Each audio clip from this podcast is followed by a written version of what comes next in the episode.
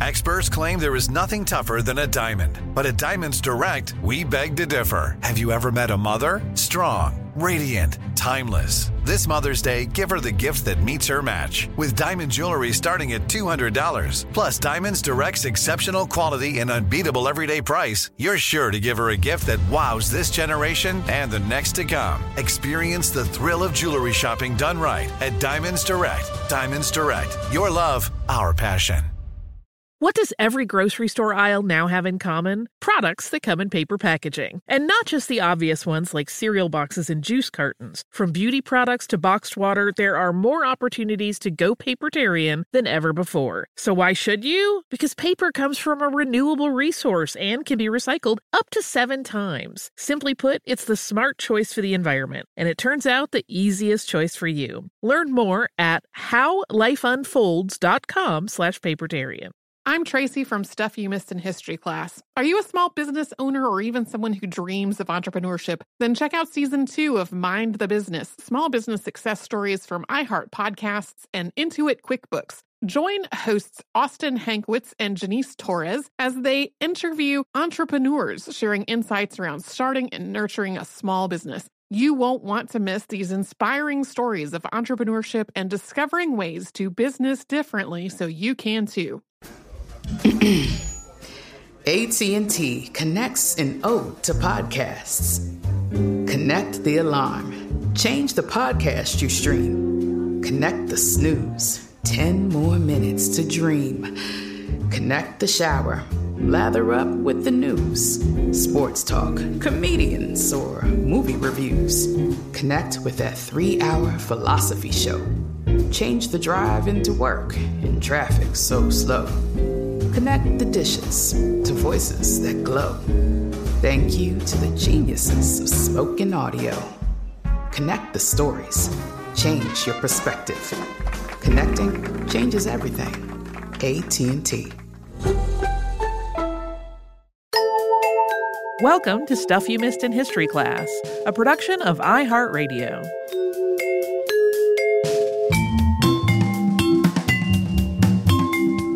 Hello and welcome to the podcast. I'm Tracy V. Wilson. And I'm Holly Fry.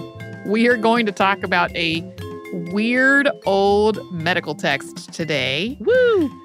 Uh, in 1639, Edward May, doctor of philosophy and physics and professor elect of them in the College of the Academy of Noblemen, called the Museum Minerva, physician also extraordinary unto her most sacred majesty, Queen of Great Brittany, etc., published a 40 page treatise.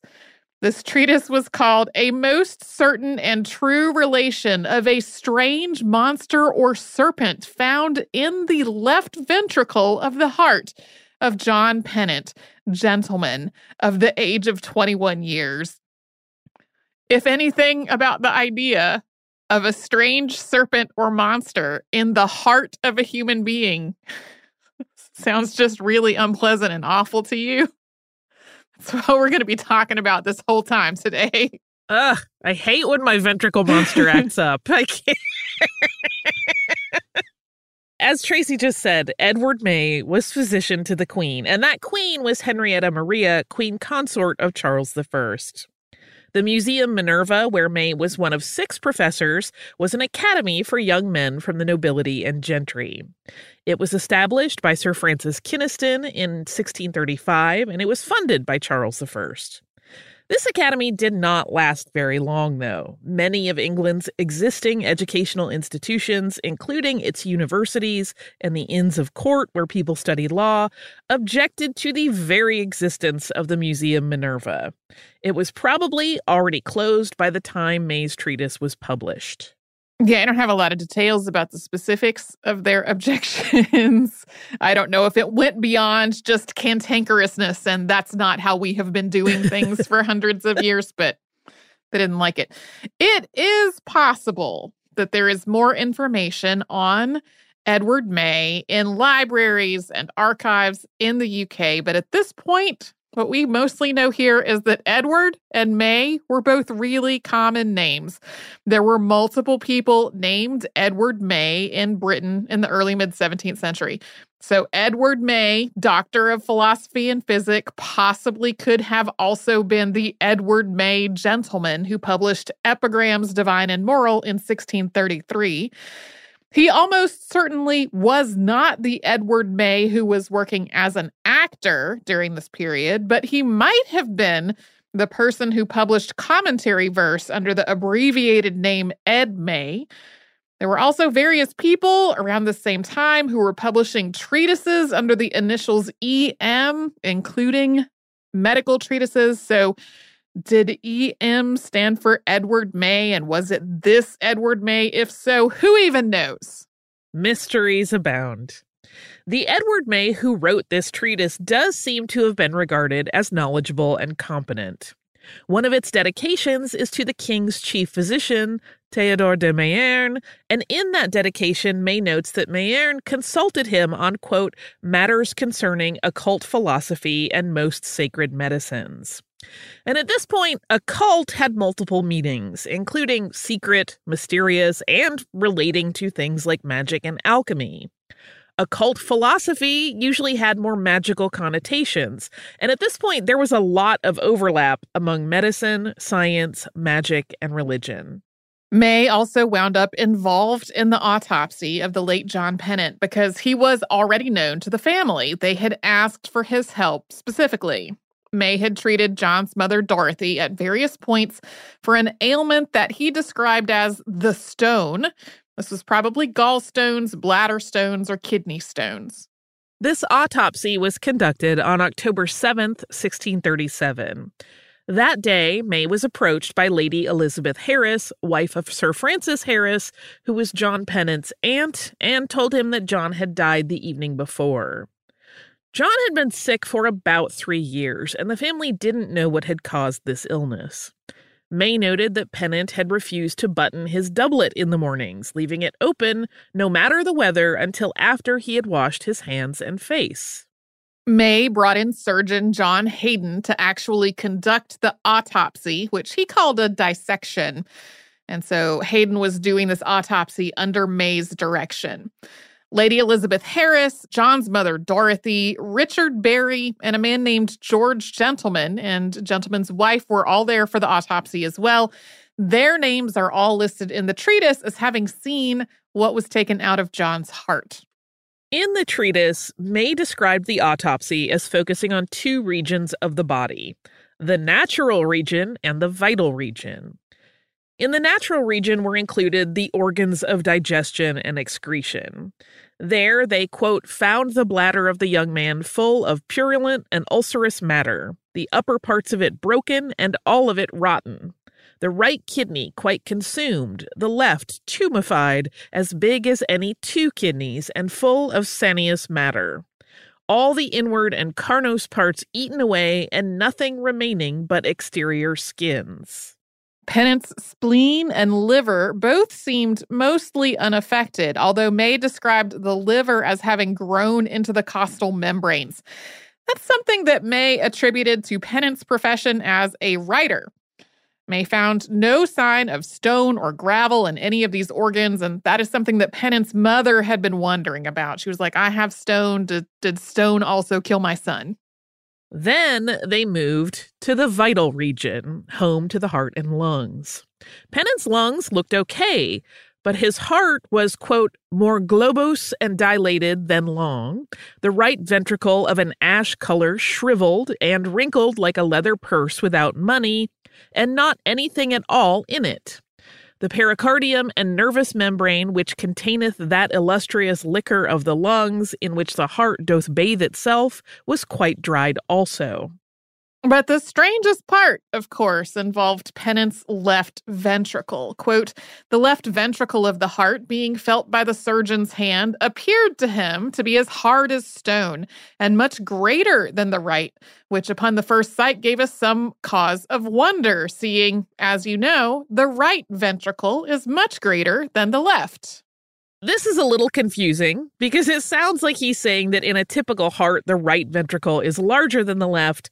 That is not usually the case. The ventricles themselves are about the same size, but the left ventricle has much thicker walls. The right ventricle pumps blood to the lungs, while the left ventricle pumps blood out to the entire body, thus, those thicker walls. May correctly describes the left ventricle as having thicker walls later on, so this description is kind of a huh moment, although he attributed those thick walls to the quote, conservation of vital spirits, not the action of the heart. May asked Hayden to make an incision in the left ventricle, so he did, quote, upon which issued out a very great quantity of blood, and to speak the whole verity, all the blood that was in his body left, and was gathered in the left ventricle and contained in it.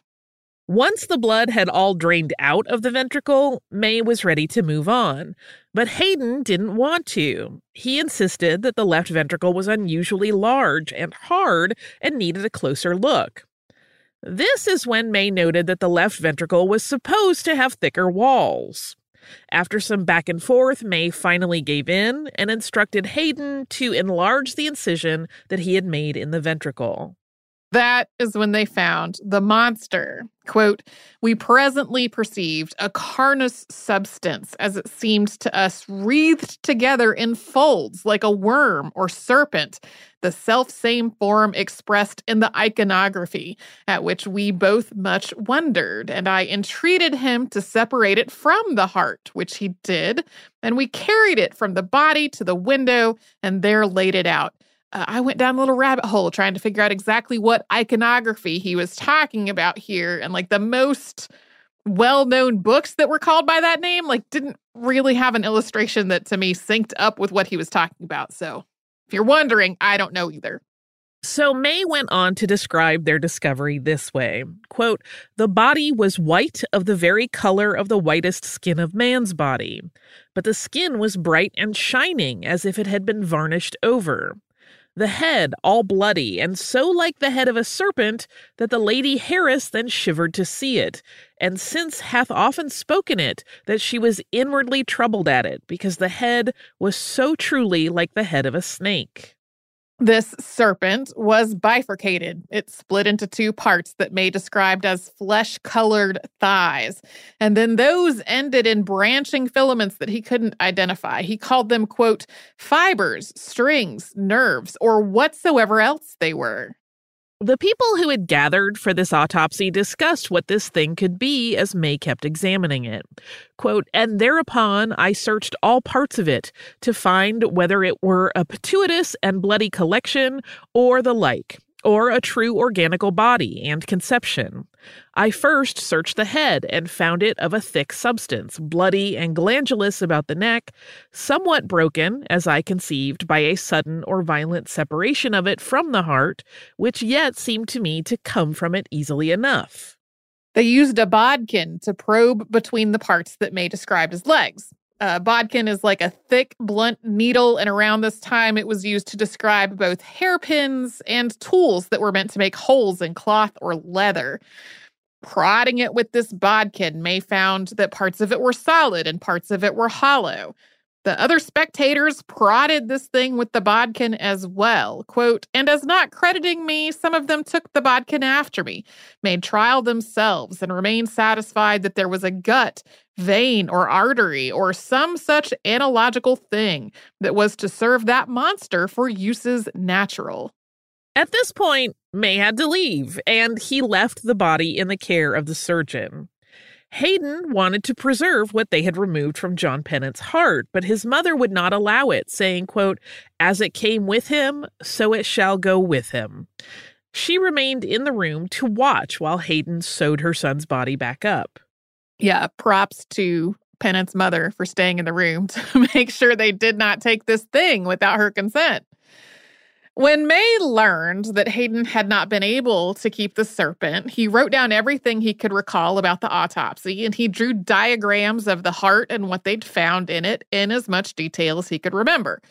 All of this later went into the treatise, which he published about two years later.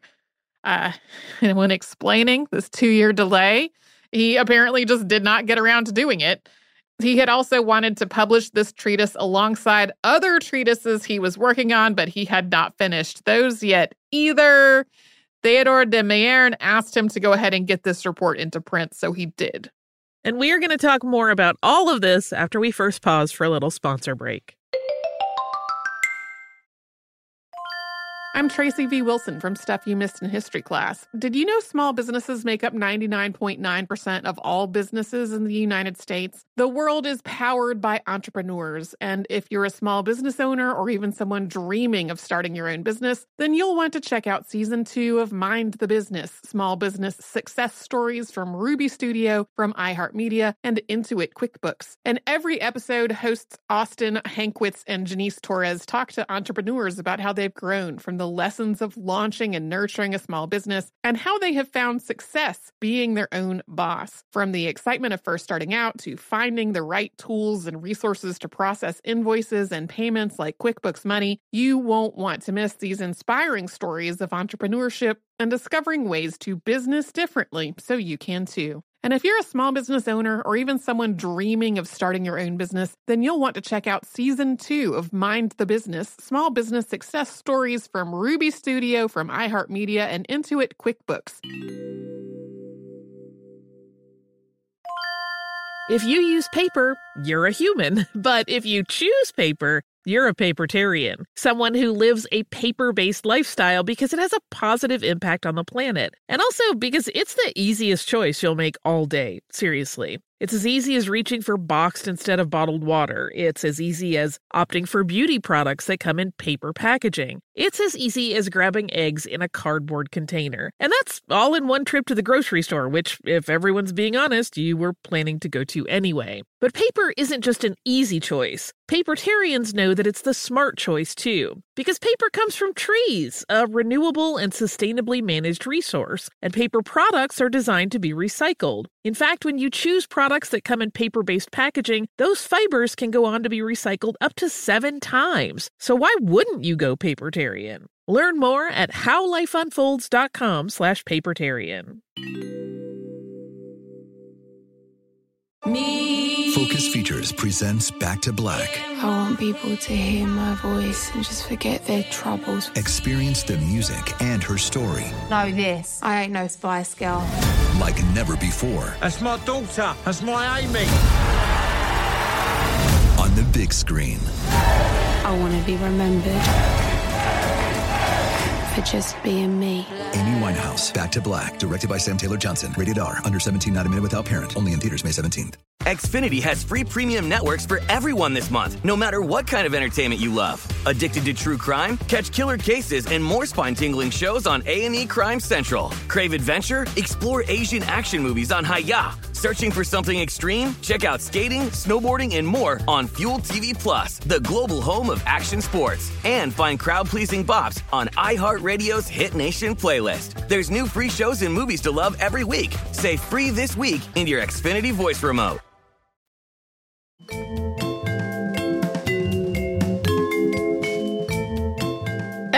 May called what they had pulled out of John Pennant's heart a quote, strange and monstrous embryon.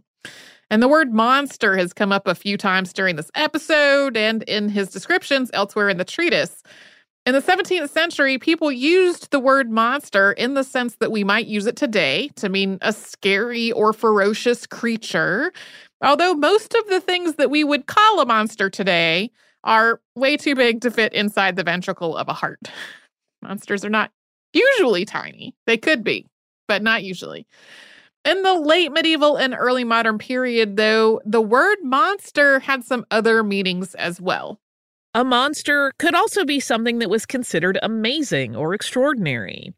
In addition to that, medical texts used the word monster to describe plants that were misshapen or were growing in a bizarre way, as well as people or other animals that had some kind of congenital disability or limb difference or other trait that made them seem particularly unusual. Like a calf born with extra legs might be described as a monster, or a stillborn baby who had physically developed in a way that was incompatible with life. Conjoined twins were described as monsters as well.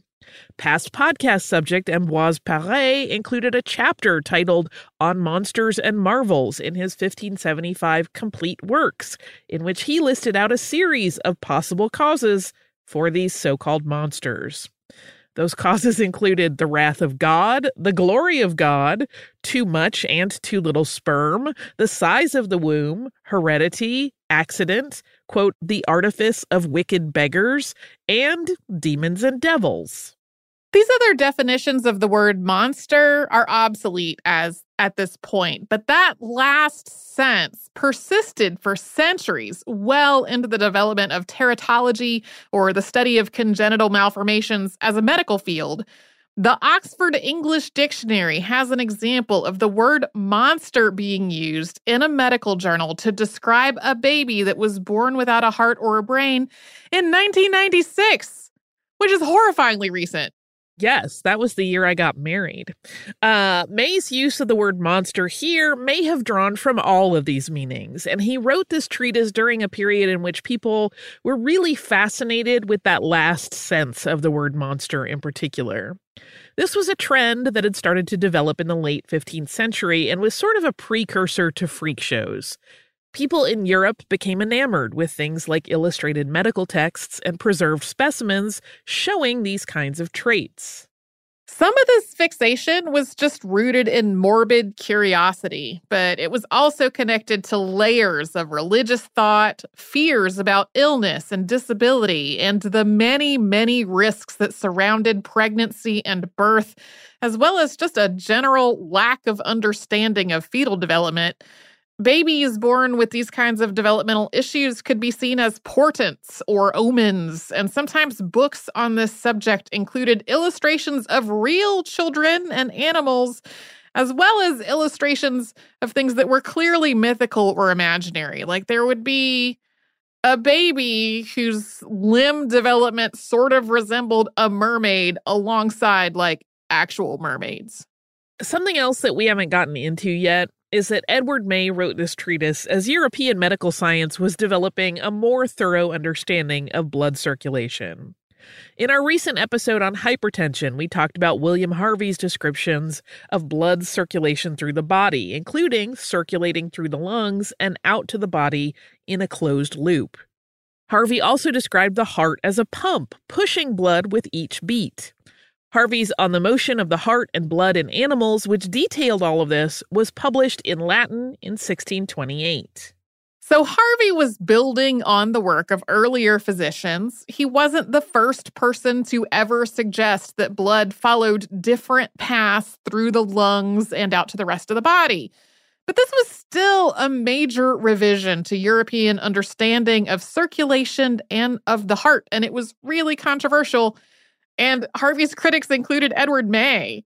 May's discussion of John Pennant's left ventricle being full of blood includes a footnote in which he goes on at length, although without naming Harvey specifically about these ideas.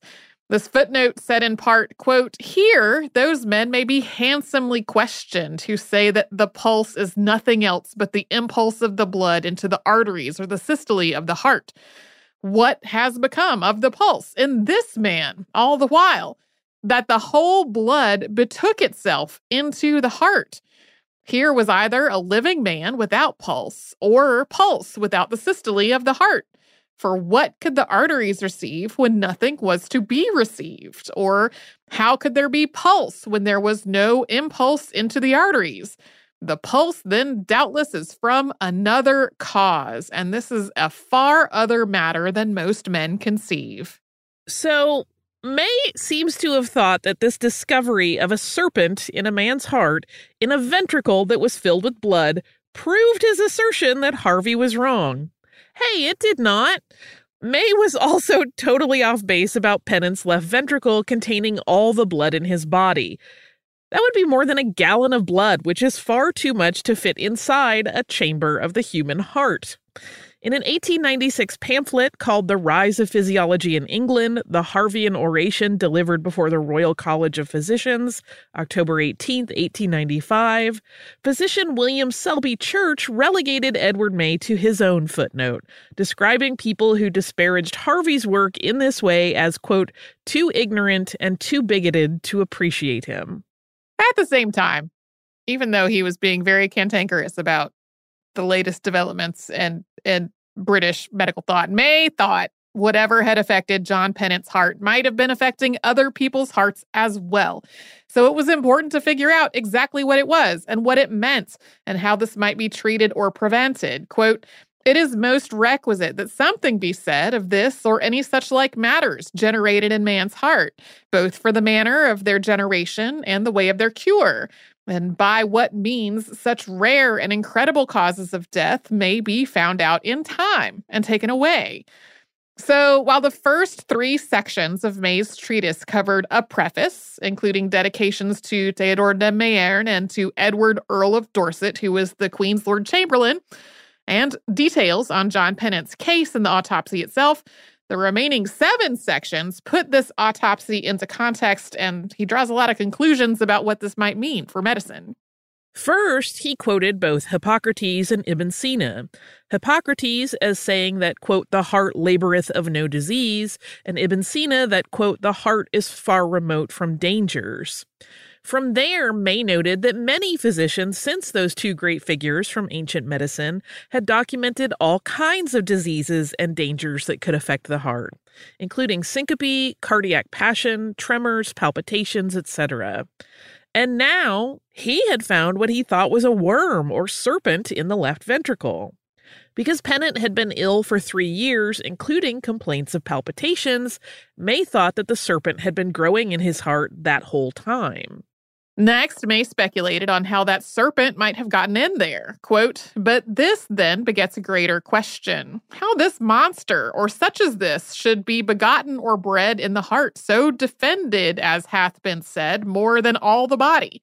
And in the most defended part of the heart, the left ventricle, three times thicker of flesh and substance than the right and also of what matter, seeing that cell is possessed and replenished with the best, purest, and most illustrious liquor in the body, the blood arterial, and the vital spirits. And he offered some ideas that there were passages that could allow very small worms to enter the heart, or that it had come from, quote, ill distributions and transmissions or that worms had been living in the pericardium. He also referenced a work called Hebenstreit's Book of the Plague, which included the story of a prince who had a white worm cleaving to his heart with a sharp nose like a horn. May also mentioned heartworm in horses, which had been described in Stow's Chronicle ad Annam in 1586. But May ultimately concluded that the cause of the serpent in John Pennant's heart was more metaphysical we will get to that after a sponsor break. I'm Tracy V. Wilson from Stuff You Missed in History class. Did you know small businesses make up 99.9% of all businesses in the United States? The world is powered by entrepreneurs, and if you're a small business owner or even someone dreaming of starting your own business, then you'll want to check out season two of Mind the Business Small Business Success Stories from Ruby Studio, from iHeartMedia, and Intuit QuickBooks. And every episode, hosts Austin Hankwitz and Janice Torres talk to entrepreneurs about how they've grown from the lessons of launching and nurturing a small business and how they have found success being their own boss. From the excitement of first starting out to finding the right tools and resources to process invoices and payments like QuickBooks Money, you won't want to miss these inspiring stories of entrepreneurship and discovering ways to business differently so you can too. And if you're a small business owner or even someone dreaming of starting your own business, then you'll want to check out season two of Mind the Business Small Business Success Stories from Ruby Studio, from iHeartMedia, and Intuit QuickBooks. If you use paper, you're a human. But if you choose paper, you're a papertarian, someone who lives a paper based lifestyle because it has a positive impact on the planet. And also because it's the easiest choice you'll make all day. Seriously. It's as easy as reaching for boxed instead of bottled water. It's as easy as opting for beauty products that come in paper packaging. It's as easy as grabbing eggs in a cardboard container. And that's all in one trip to the grocery store, which, if everyone's being honest, you were planning to go to anyway. But paper isn't just an easy choice. Papertarians know that it's the smart choice too, because paper comes from trees, a renewable and sustainably managed resource, and paper products are designed to be recycled. In fact, when you choose products that come in paper based packaging, those fibers can go on to be recycled up to seven times. So why wouldn't you go papertarian? Learn more at howlifeunfolds.com slash papertarian.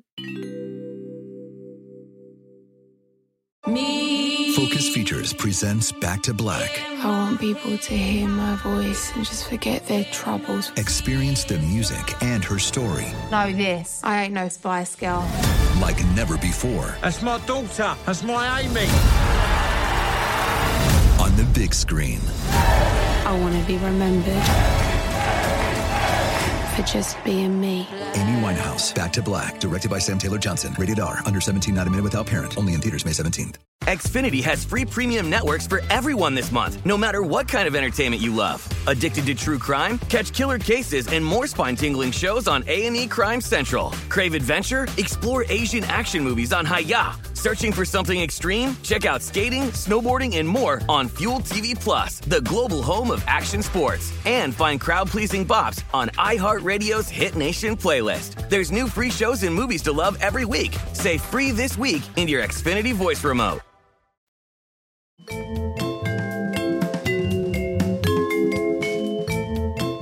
In the end, Edward May blamed John Pennant's temperament for the appearance of a serpent in his heart. Quote, but that which I have to say is this that these strange and extraordinary generations are caused from the temperament individual. For you well know that there is a double temperament, the one specifical, the other individual. The one is fixum and unalterable, and the other is temperamentum fluxum and accidental. Sure, clear as day. Absolutely. He also drew in a little bit of astrology. Quote, we also see every day that such men are more hot and vivacious who are born either in the stars of Leo or the sun oriental. They also to be of more succulent habit who are born within the second quadrate of the moon, and such to be least vital who are born in the silence of the moon. Herbs also gathered, moon decreasing, have less force, and the very soil often doth either so augment or dwarf plants and herbs, and give them such strange conditions that they are found degenerate and scarcely the same herbs. He tossed in a bit of humoral medicine as well. Quote, and from this diatheses and ill dispositions may many a strange sickness in after ages spring, as time, diet, and other accidents do alter or intend the heat, cold, or acrimony of the humor and blood, or some other quality. And he made reference to the doctrine of signatures. That's the idea that plants can be used to make a medicine to treat a particular part of the body that look like that part of the body. He connected this to Muslim philosopher Al-Kindi's work on optics, quoting him in Latin as saying, quote, "The elementary world is an example of the world, so that everything contained in it contains its species." It is evidence that everything in this world, whether it be a substance or an accident, produces rays in its own way in the likeness of the stars. Otherwise, it would not have the full form of a starry world. May concluded that these rays allowed Pennant's body to give outward evidence of the serpent that was troubling his heart in the manner of the doctrine of signatures. Because over the last few years, his eye had become increasingly like that of a serpent, something May had noticed and commented on more than once.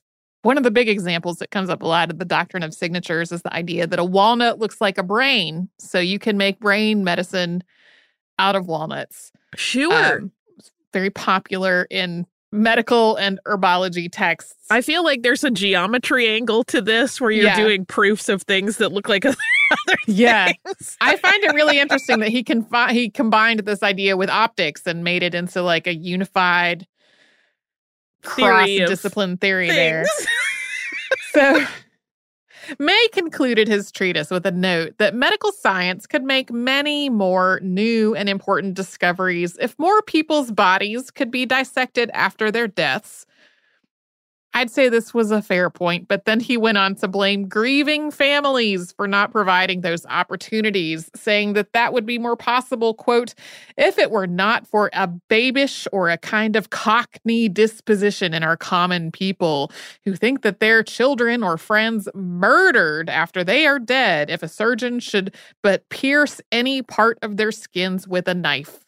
I mean, there are lots of cultures who have thought that. Yeah, it's I it yeah it he seems particularly uh not compassionate in this moment of being like we could learn so much more if people's grieving families were not you know big silly babies about everything. Right i think he was still feeling salty about not getting to keep the servant the serpent May's treatise stayed in print until at least the 1820s as part of an anthology called A Collection of Scarce and Valuable Tracts. And other people commented on it during those centuries where it was in print. In 1652, Scottish writer Alexander Ross published Arcana Microcosmi, or The Hid Secrets of Man's Body Discovered, in anatomical duel between Aristotle and Galen, with a refutation of Thomas Browne's vulgar errors from Bacon's Natural History and Harvey's book De Generation. Ross wrote, quote, Nor is it incredible what is recorded by divers of worms found in the heart, which cause consumptions and strange distempers in our bodies, which often deceive physicians, for the heart is no more privileged from worms than other members, save only that its substance is hard and solid, and by reason of its spirits and heat, it is not so much subject to putrefaction as parts more soft and loose, and consequently not so infested with worms and imposthumes as other members are. Yet it is not altogether exempted. For I have read of one whose heart being opened, there was found in it a white worm with a sharp beak, which being placed on a table and a circle of the juice of garlic made about it, died, being overcome with that strong smell. By which it is plain that the use of garlic is wholesome and needful for such as are subject to worms, as being their destroyer. So May didn't say anything about surrounding the worm with garlic, but this has been cited as a reference to his treatise about John Pennant. Ross's work also includes various other accounts of worms being found in the brain and in the digestive system, and in general, knowledge of parasites like tapeworm and roundworm. That goes back to the ancient world. This was not new knowledge at this point. Puritan clergyman Cotton Mather also referenced May's tract in his Magnalia Christi Americana, and it's possible that Mather's work went on to inspire Nathaniel Hawthorne's short story Egotism or the Bosom Serpent, which he published in 1843. As that name suggests, this story is about a man with a snake living in his chest. Hawthorne was also probably familiar with various news reports that were circulating in the 19th century about people who believed they had snakes growing in their bodies, most of them thinking they had swallowed a small snake or snake egg while drinking from a brook or other body of water, which had then grown inside of them. There was also Puritan religious writing that made allegorical use of a snake in a person's chest as a representation of sin. So it's totally possible that Hawthorne was inspired by something else, or that he just made this up out of his own imagination. So, what was this thing in John Pennant's heart? May clearly thought it was an actual worm or serpent. And earlier commentators generally agreed. Some of them concluded that it was an example of a human infected with the kind of heartworm that was already known to infect other animals like horses. Heartworms don't really have the kind of bifurcated structure separating out into filaments that May described, but a mass of entangled heartworms might kind of look like that. Heartworms are spread by mosquitoes, and while they can infect people, that is really rare. And it's incredibly unlikely that this could have happened to someone living in England in the 17th century. The first reports of animals contracting heartworm in England didn't happen until 1975, and it's still relatively uncommon there because in most years the climate is just not hot enough for the parasite to breed in the mosquitoes that carry them. That may be shifting, though, due to global warming. While it's possible that Pennant could have traveled abroad and contracted heartworm somewhere else, still very unlikely. Yeah, he would have had to go somewhere where there was a lot of heartworm and then also contracted it there when it doesn't usually infect humans. People who have examined this question in the 20th and 21st centuries have come to a more mundane conclusion than monsters or even rare infections of heartworm in humans. All the various findings in John Pennant's autopsy suggest that he did have some kind of a serious infection or other disease process going on that involved most of his urinary tract. He might have had some kind of a heart disease as well. And if his left ventricle really was a lot harder and bigger than his right, which is a little unclear to me from the actual text of the treatise, he might have had left ventricular hypertrophy, which can be caused by things like uncontrolled high blood pressure and aortic valve stenosis and other issues. In terms of the serpent specifically, D.A. Denham published a letter in Transactions of the Royal Society of Tropical Medicine in 1977. And then Ruth Richardson published a short piece in The Lancet in 2001. And both of those conclude that this was just clotted plasma and that it may have been a clot that formed after he died and had nothing to do with his illness or cause of death. I will confess that was kind of my first thought when I was first looking this over that oh this is just stuff that formed in the shape of yeah. all of the little uh, blood vessels of his body and then congealed in some way because right. we, we don't know how he died the night before right? Yeah i think he had been dead less than 24 hours or maybe slightly more than 20 it was like the day before that he had died and right. he, for the way the the way it's described in the treatise pennant had died the night before and he makes it sound like he came to the house with the surgeon the day he was informed of that right. having happened so not immediate. No. Um, but it wasn't like it sat there for a long time, conge- congealing or hardening. Right. Um, so, as a side note, Tracy stumbled over another kind of horrifying medical curiosity while she was doing the research on this. And Harvey described that in his uh, The Anatomical Exercises of Dr. William Harvey, professor of physic and physician to the King's Majesty, concerning the motion of the heart and blood. And that was written in 1653. Hugh Montgomery, son of Hugh Montgomery, second Viscount Montgomery, had an injury on the left side of his chest that had left him with a hole through which the heart could be palpated, which he protected with a metal plate. The court of Charles I became aware of this in 1640, and it was consequently investigated by William Harvey, who realized that it pulsed at the same rate as a pulse elsewhere in his body. So this was known by Harvey by 1640 or 1641, although not published until later. Yeah, it's this is just such a weird. There are lots of people living in the world today who have like some kind of hole or stoma in their body that serves some kind of medical purpose or not. But the idea that this person in the 17th century had managed to like have this serious injury and recover from it like there's a whole gross description of there being like an abscess and all of this. But like with a place that people could just palpate his heart through a membrane and that he had to wear a metal plate to cover it up. Like it's just a whole that is a different when I think of like just disease vectors, my brain goes like, ah, and runs yeah. away the other direction. yeah. Um, so anyway, I I could not find a great place for that to actually fit inside the body of the uh, the story we were telling itself, but I didn't want to just not talk about it because that's such a secondary, weird medical story happening at the exact same time that had like a little overlap, but wasn't directly about this heart serpent. Anyway, uh, we'll talk about some more stuff uh, on Friday in the behind scenes. So, okay, I have listener mail. It's from Elizabeth. And Elizabeth wrote after our two parter on Eugene Jacques Bullard. And Elizabeth wrote Dear Holly and Tracy, I'm a longtime fan of the show, and I always love getting the two of you to teach me about yet another event or historical figure that I definitely didn't learn about in history class. Most of the time, they're stories I've never even heard of before. But when you started the Eugene Bullard episodes, my ears perked up immediately. While I certainly didn't learn about him in history class, I was already familiar with at least part of his story.